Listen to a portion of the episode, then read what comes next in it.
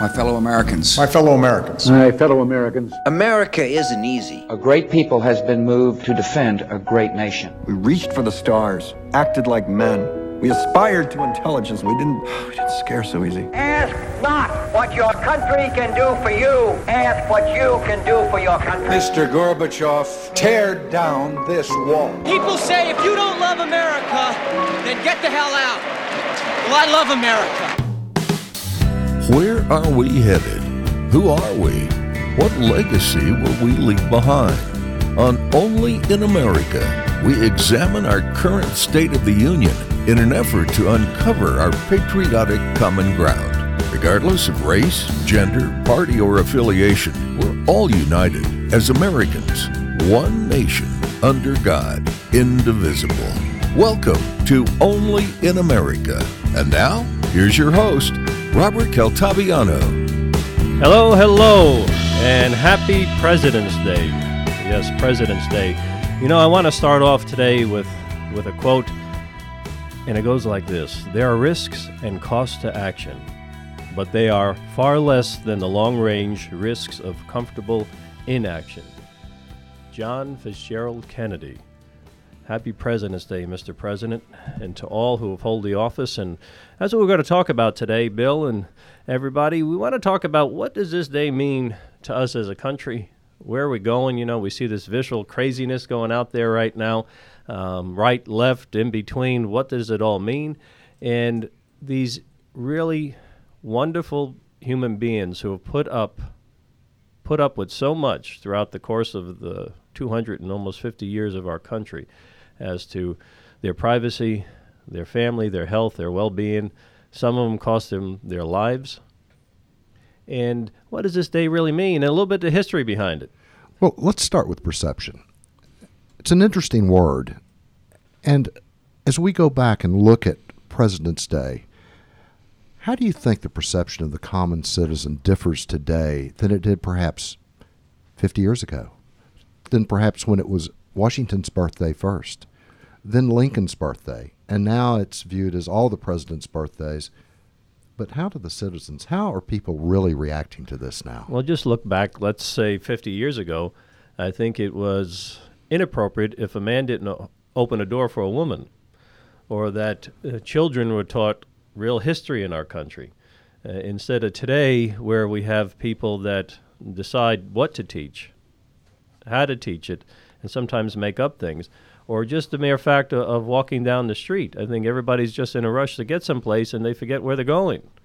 And so when we turn on the news, you know, an example, Bill, and, and think about this how many issues or things that we've seen on television lately that you start scratching your head and wonder is it real or is it fake? And so on a day like this, when you know, you know you talk about 50 years ago, I think you had Walter Cronkite all you know and saying all the news that's fit to print, and it was meant something. It was the truth, at least as much as we know it.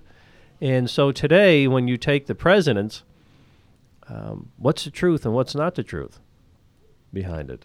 You know, I think we're in a direction that we're spinning right now, and we need to stop the spinning. Spinning, truth. You you're going around something here, and the President's Day was started as a celebration. Why do you feel that it's important? You go back to this truth element. Why do you feel that it's important that we continue to celebrate this and continue to teach it to our children? I remember when I was in school, it wasn't President's Day. It was a fabulous, fabulous exposition when I was in elementary school of the president, the president, President Lincoln, or the president, President Washington, and what they did. And we really studied it. We really got into it. We don't today. Well, you know, let's look back at the history behind what we call President's Day. It's still actually called officially Washington's birthday. And so, uh, as we all know, or out there you may not know, President Washington died in 1799. And it wasn't until I think it was 1880 that they started talking about an official holiday. And, you know, they put that into place, but it was Washington's birthday. And it depends on how the calendar is set every year. Uh, President Washington's birthday is usually right around the 22nd of February. But what has happened is I think they've watered it down, and through the through the times, and in 1971, I believe, they decided that it would become a uniform Monday. So the third Monday of, of February would become a federal holiday. So somebody would have a three day weekend. And so they decided to merge that with all the presidents' birthdays. Now, we have several presidents that are born in February. You know, we have President Lincoln, President Washington, President Reagan, and you know, you have several presidents that were born this month. And so I think you couple that all together, and hence somebody coined the phrase President's Day. But it's still officially called Washington's birthday. Hmm. Today I learned. You know, it's funny. I didn't know so many of the big ones were born in February. What are the odds? The big ones, interesting. Reagan, Washington, Lincoln. Yeah. And But, also, but I do put all those together. well, yeah, me too. I, I mean, totally. They're the ones you think of. They're the, the, the perennials, I think. It's a shame to think, uh, or to, to find out that Washington didn't, didn't quite make it to 1800. You know, didn't quite make it to the new century. Well, he took that long ride. The story goes is that after he was out of office, he was got on his horse and he was driving through his his plantation, and it was cold out, and he caught a cold. And back then, you know, not like today, there's no antibiotics, and uh, they believe he had something like tonsillitis, and uh, they started to back then. Uh, the medicine was called bleeding. And so the doctor came in Mount Vernon, and he was laying in bed. He was fairly sick with a cold, a virus. And what they did was they believed that bleeding a person, you would take the virus out of the system by getting rid of the blood. Well, unfortunately, the former president, they took too much blood out, and he kind of succumbed to the virus and the lack of blood, the loss of blood, and, Wow. and passed away. And that's how he died. Mm. You know, we, we just mentioned the great ones Reagan, Lincoln, Washington. And I go back to how they communicated and how beautifully they communicated. What about our current president today, Mr. Trump? And what about his incredible tweet, his constant tweeting, his constant going around the media and going straight to the common man and woman on the street? I think that's a, a, long segment that uh, we may have a break in between it. But, you know, you think about it, he's using quote unquote modern day media. And what a better way to get out to the millenniums and, and people by doing that.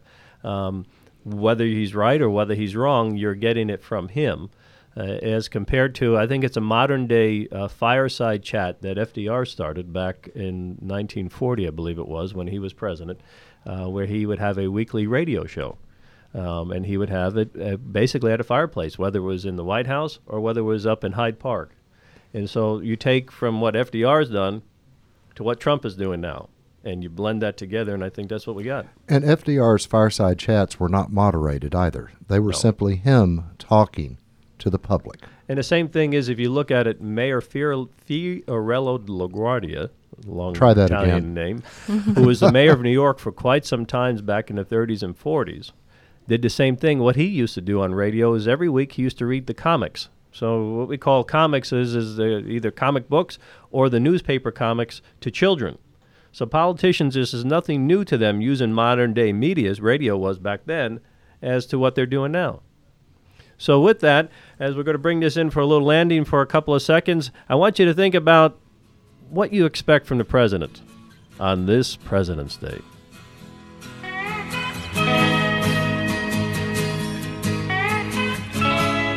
From sea to shining sea, only in America continues right after this. Well, I tried to make it Sunday, but I got so damn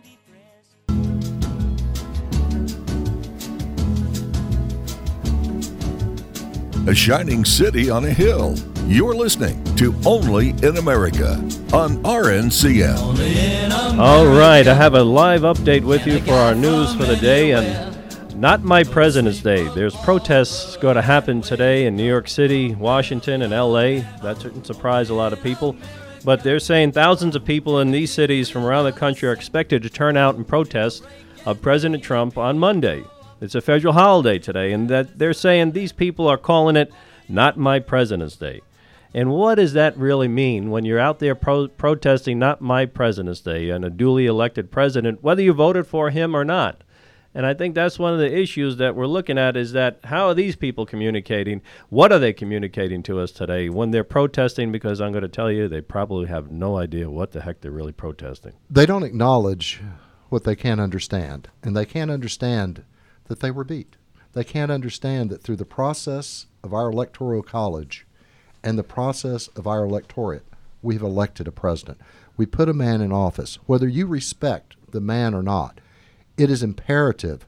Our freedom is based on respecting that office. Well, you know, when you when you look at it in, in that way, the people, you know, you have you have issues. You have a right or a privilege, really, to protest. It's not a right. Everybody thinks it's a right, but if you actually incite a riot, that right is taken away. So really, it's a privilege. Um, but you know, today, not my President's Day.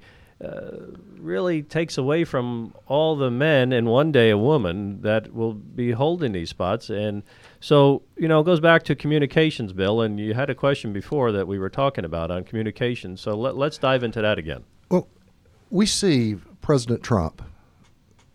Some say he's circumventing the media. Some say he's not respecting the media. But I say, on the other hand, he's respecting each and every individual citizen because he is communicating through these daily tweets multiple times a day directly with us. He's communicating with us in an unfiltered manner, which hasn't happened for a very, very long time. The media is going after him. They're not having first crack on him. They're not. They don't. They no longer have the ability to interpret and put their spin on it because he's taking that away from them. Some say this is wrong. I say this is right. What do you think?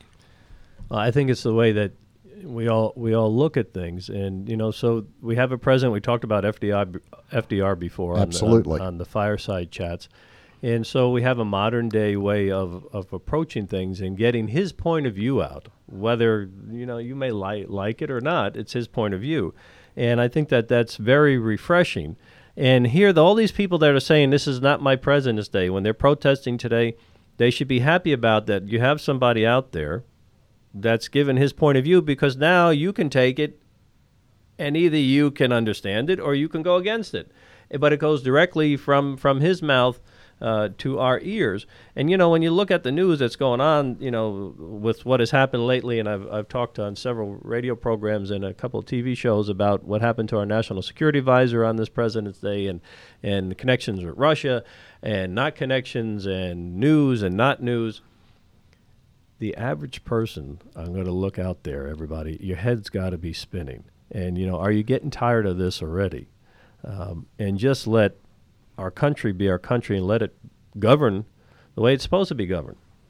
I believe he's, what, 32 days into his presidency, and he's communicated more, had more press conferences, more communications with the American public. And I've not, I've not checked this out completely, but I've been told than any other president in history. You bring up an interesting point, Bill, because I wanted to ask you, Robert, what do you think is the appropriate amount of communication? We've had presidents in the past who have been, you know, kind of unreachable and s- sort of the man up on the hill who does his business in the White House with the doors closed, and we don't really know what's going on. And, and then we've had, you know, more recent presidents like Barack Obama who have been more communicative with the public and uh, definitely more open about what's happening. But uh, I'm curious to know. It, do you think it's important for a president to have, uh, you know, a certain veil of secrecy, or is it best for them to be fully transparent, or i- is there, you know, a line somewhere that needs to be drawn? Let me tie into that a question above the people or among the people? Where is the line? Well, I think both. And if you look back a little bit, the modern day presidency, in my view, really started with JFK because that's when television came into play. The first really president of television was Eisenhower, believe it or not. Um, you know, Truman touched it a little bit, but really when television started out, but Kennedy really pushed it to the forefront. Uh, if you look back in your history, they didn't have a press room in the White House in Kennedy's day. The press room that everybody sees on television now, where Sean Spicer does his uh, press conferences, Mhm. used to be an actual indoor pool. That's why they call it the press pool. Hmm. Okay, that's where that word came from. coined. Okay. That used to be the in-ground pool, an indoor pool. President Kennedy used to swim in there. Several of the presidents did. In President Nixon's time is when he had animosity also with the press. So they filled the pool in. And so he wanted to kind of try to control the press a little bit, so they built that room that is just outside, you know, by by where the um, no, the the West Wing is in the Oval Office. So Kennedy used to go next door, or he used to go in places in D.C., and he would hold press conferences. No president used to really do that. But then Kennedy had it on television. You know, he was a young man, charming, a handsome man, and so you had that modern day press riser. The, you know, and people would actually hear it from his mouth. But the presidency has been shrouded, in my view, with secrecy in, in many ways. Mhm. You know, before there was television and even radio, they can they controlled everything. Mhm. And years ago, the press would look the other way. They would go and say, "Okay, please don't print that," or they knew things about the presidents, but they wouldn't do it. Mhm. Now, uh, you have the modern day presidency that no matter how or if they breathe the wrong way, everybody knows about it. And so you take Kennedy until now. I think, Kristen, to get back to your, your question, everybody out there, think about this is you want somebody quote unquote presidential. But what does that mean today? You know, Trump has changed that. Uh, Reagan's time, if you remember, he went from the Oval Office sat down quite a few times when he ran into issues. You got to remember, he had no houses. It was basically Democrats on both sides. Here's a Republican president coming in, even though he had a landslide. So when he wanted tax reform, he went and did an Oval Office address. But we've seen even the Oval Office addresses changing now. George W. Bush was really the last president that actually spoke at times from the Oval Office. But on his farewell address, he didn't speak from the Oval Office. Neither did Obama. And so you've taken that, the aesthetics of the Oval Office, and that has changed how presidents communicate. And so um, I like what I'm seeing from this White House because they are very accessible. Mhm. But the presidency has been shrouded in a veil of secrecy for a long, long time. You know, some people out there may be asking, now how does how does Robert have such knowledge of this? Well, Robert served on seven presidential details, recently retiring as secret special agent in charge of the Dallas office of the Secret Service. And so I, I think this could lead us into another show perhaps on talking about some of your times in the Secret Service. Well, that that can be, and you know what? What is the Secret Service? What do they do? It's not a secret, but you'll find out. All right, and only in America. We'll see you in a few minutes.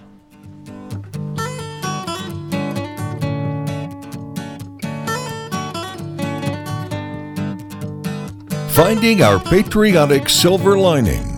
More of Only in America still to come. Chewing on a piece of grass, walking down the road. I'm Bill Wallace, and in 1988, I had the pleasure of founding Success North Dallas. And for almost three decades, we have brought the best of the best to our lectern for our members, current, topical, with immediate takeaways. This month, coming up, we have Holly Reed. Holly Reed is the new Director of External Affairs for Texas Central. Texas Central is the bullet train, and this will be a story beyond stories of how they are building a Southwest Airlines on the ground. The railroad in the sky that Southwest talked about, now they're building an airline on the ground. March the 17th, Prestonwood Country Club, the website successnorthdallas.com. Please be sure you register. First time guests are always welcome and free. Have a great day. By the people, for the people. Welcome back to Only in America on the Real News Communications Network. America. All right, America. And here we go. Another quote America. Freedom is never more than one generation away from extinction. We didn't pass it to our children in the bloodstream. It must be fought for, protected, and handed on for them to do the same thing. Ronald Reagan. Only in America on this President's Day. And, you know, I was just thinking of President Reagan for a minute and the shining city on a hill. And, you know, I know you guys always hear me say this. And you know, that's probably another time we'll talk about this. But on this President's Day, again, you know, are we shining or not? You know, it's, cloudy outside here today where we are from our studios, um, but can you still see the light? And I think you know, on our presidency and on, on our country as a whole. And so, you know, let, let's chat about that a little bit. And, you know, what do you think about that? I don't know. Charles Dickens referred to Washington, D.C. as the city of magnificent intentions. I like that. Mm. The city of magnificent intentions.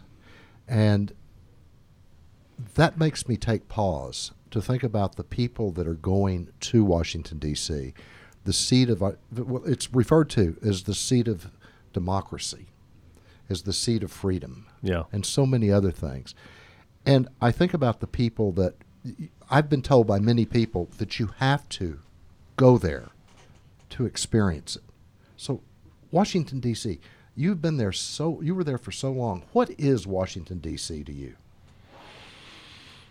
You know, it's it's you know the land that we love. It's a representation of human in, intuition, human and American courage. You know, there's a saying that uh, the pursuit of happiness is freedom, and the pursuit of freedom is courage. And you know, when Washington laid the cornerstone for the Capitol, um, just before he left the presidency, you know, and um, it was a miraculous thing that you know our country was fought for with blood, sweat, and tears, and we're still doing it today. And um, you know, the thing is, is look at this: the Capitol's all in white. Everything, all the monuments are white. There's it's a sim- symbol of that. You know, the whiteness, the freshness of what this country is. We're still a new country compared to many in the world. You know, and so you know that freshness. If you take a look at the White House, there's a reason why it's white. It's not off-colored. It's not cream. It's not something else. The Capitol, white. There's a reason why. Why? Because of the freshness of who we are. But are we now just kind of re, re re-looking at and re really reinventing ourselves as to are we fresh or are we stale? You make a good point about the country being relatively new, you know, compared to the rest of the world. And we hear about, you know, people making pilgrimages to Jerusalem and places like that because they want to see their beginnings, their foundation. Do you think it's important for us as Americans to make a pilgrimage to Washington, D.C., to see the capital for ourselves? I think it's important that Washington D.C. makes a pilgrimage to the people. And what I mean by that is is that we sometimes get too stuck in one city. Our country is not just Washington. Our country is that, that, that farmer down in Mississippi or the fisherman out in Portland or the the the cattle people down here in Texas or the men and women struggling out in, in the coal mines of Appalachia and the cab driver in New York City. What about And- the military fighting Yeah. always on point 24 7 around the world Yeah. To keep us free, to keep, give us that ability to make that pilgrimage? But when you talk about, and you make a good point, Kristen, uh, pilgrimage to Washington, I think it should be an educational pilgrimage, whether you're two or whether you're 102. Mhm. You know, when you go to see the Declaration of Independence, when you sit in front of it, you stand in front of it and look at it, you know, and it's fading, they, they're doing a great job on it. Or you see the flag that was held over Fort Sumter that, you know, Francis Scott Key wrote those miraculous words hmm. about. And then go bow your head at Gettysburg or go to Arlington and see the struggle that we've had to be free. So the pilgrimage is just not Washington, but also we want our politicians to come to us. Not just when, quote unquote, they have a break. Right now, as President's Week, they're all on a break. And there's going to be some that people are going to be protesting about. And that's all the aesthetics about what they're doing. But the fact is, is that you should be a citizen politician, as Ronald Reagan put it. He never wanted to get into politics, but he felt the need to. He wasn't a politician, but he felt the need to. So, what's your need on this President's Day? What do you have to, and we think we talked about it, Bill, what do you out there listening to us, what do you have to say to our pol- politicians, or to the president, or to the vice president, or even to the former presidents? What do you have to say? Because it's up to you to do it. And my question is have you said it? Absolutely. And if you're just saying it by ripping out windows and trashing cars, then you really have no words at all. Because either you're part of the problem or it's time for you to fix it. And if you see a problem, how are you fixing it? By causing havoc and destroying people's lives and property. In our previous segment, you referred to protesting not as a right, but as a privilege. And that privilege is because we have the political system that we have. And that privilege comes with a price. Yeah, go to China and see if you protest. See what happens. Oh, very quickly. Or You go down to back. Mexico. You Just won't go to back. a close country in Mexico and see what happens if you cause too much havoc down there. What happens to you? So the people that are doing this right now, and today they have, you know, the Unpresident's Day.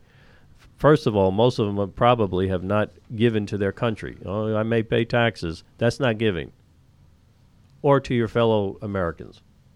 When was the last time that you guys out there have actually opened up a door for a lady?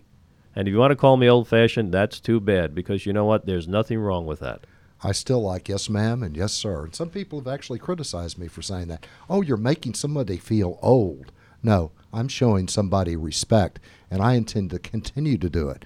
So if, if we look at the optics here, our personal optics, the optics for ourselves, how do we control or alter those?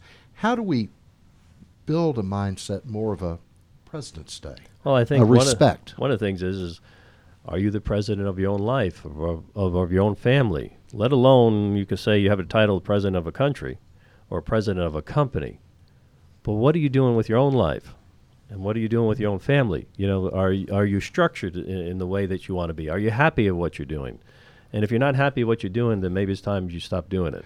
You know, one of the most intriguing things that I've seen is uh, when, as I've been doing some reading, is looking at the quotes that have memorialized some of our past presidents.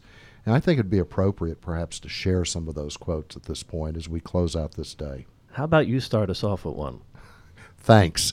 All right, I will, and especially on President's Day, especially in the in the face of the protest, in the face of the 32 days of this current presidency, I'm going to jump back to John Kennedy, John Fitzgerald Kennedy, that epic statement he made: "Ask not what your country can do for you, but what you can do for your country." That's what we need to be doing right now. I like it. I like I it like too. it. What are we going to be doing? What? What Yeah. are we going? What are all of us going to do Yeah. to make our nation great again? Kristen? Yes, I have one from Lyndon Johnson. So, a president's hardest task is not to do what is right, but to know what is right. Wow. I That's like strong. That. I like that. Very that. strong. I think Say so. that again because that's really good. President's hardest task is not to do what is right, but to know what is right. Mm. Hey, Zach, what do you know that is right on yours? What did you find? Well, I uh, I'm gonna pull this one blast from the past. I actually did a report on this guy in the fourth grade, Grover Cleveland, kind of kind of a big guy. Uh, he said, above all, tell the truth. And I like that. Amen to that Amen. one. Yeah. Yeah. Right, short, right to the point. So we have knowing what is right, telling the, Telling the truth, truth. asking what you can do for your country. Mhm. And so, Robert, well, you're up. You know, when we on this day and we're bringing this in for a landing, um, it reminds me of a quote of Thomas Jefferson, and he said, "No man will ever carry out of the presidency the reputation which carried him into it." And so, as we celebrate this day and we celebrate our country, what's your reputation? What are you bringing into something? What are you telling the truth on? And what are you asking of yourself as you help our wonderful nation? God bless us. God bless America. And God bless the people who lead us each and every day, which is you, your family, your life. And only in America. We'll see you soon.